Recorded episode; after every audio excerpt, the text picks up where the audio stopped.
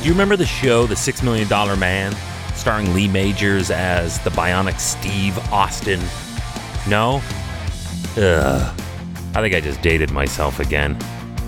Hi, I'm Chris May, writer, producer, and host of This Day in Weather History, a podcast now in its second year from the Weather Network in Canada. $6 million can't even clean up a medium impact natural disaster these days, especially if it wipes through a major metro like Calgary, Alberta. One did in the year 2020, and it cost a metric ton this day in weather history. According to the Insurance Bureau of Canada, and they would know these numbers, the hailstorm that hit Calgary on June 13th racked up over $1.2 billion in insured damages, registering it as the fourth costliest natural disaster in Canada's history. Wait a minute, back it up. Fourth? At over a billion dollars? I'll get into it. The storm hit northeast Calgary, Airdrie, and Rocky View County the hardest. Many people in Calgary have had their homes completely wrecked by this.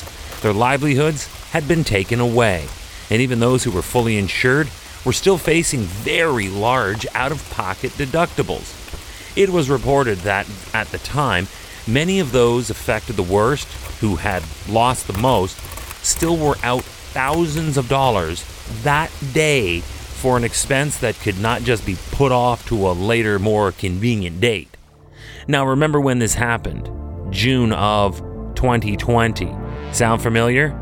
It was only four months into the economy and soul crushing COVID 19 pandemic, and in the area of Calgary where the pinch was the harshest, was home to a large immigrant population of people still very new to Canada.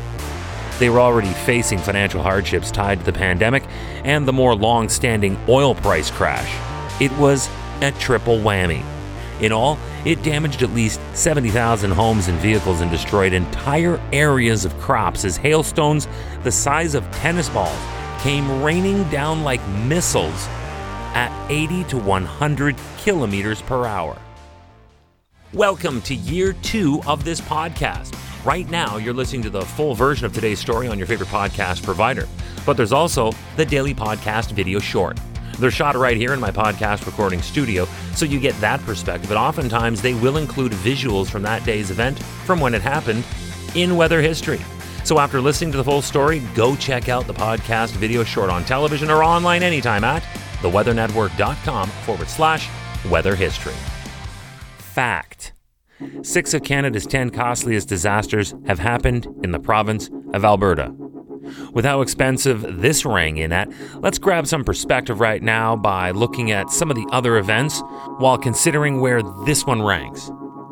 It will come as no surprise to anyone that the most expensive natural disaster on record was the 2016 Fort McMurray wildfire, which cost nearly $4 billion. That started by the stark inactivity of any weather and then was fueled by the sudden involvement of a ton of wind.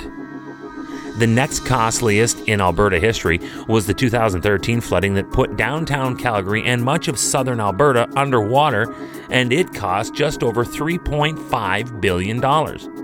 And remember to subscribe to this podcast because on June 19th, you will be reminded that the next episode that is ready for you to listen to is indeed the story of the 2013 flooding that submerged towns, highways, the Calgary Stampede grounds, and actually several rows up in the lower bowl of the Saddledome. So, how regular are hailstorms in Alberta? Very. Alberta, and especially the foothills and Calgary, are known in Canada as the hail capital of the country. You can thank the topography of the Rockies for that, and when paired with the prevailing microsystems that creep over from BC and the runway of prairie land that stretches out from there, Alberta Power went so far as to say that it is clear that Canada has seen a persistent increase in the frequency of major storms over the past decade.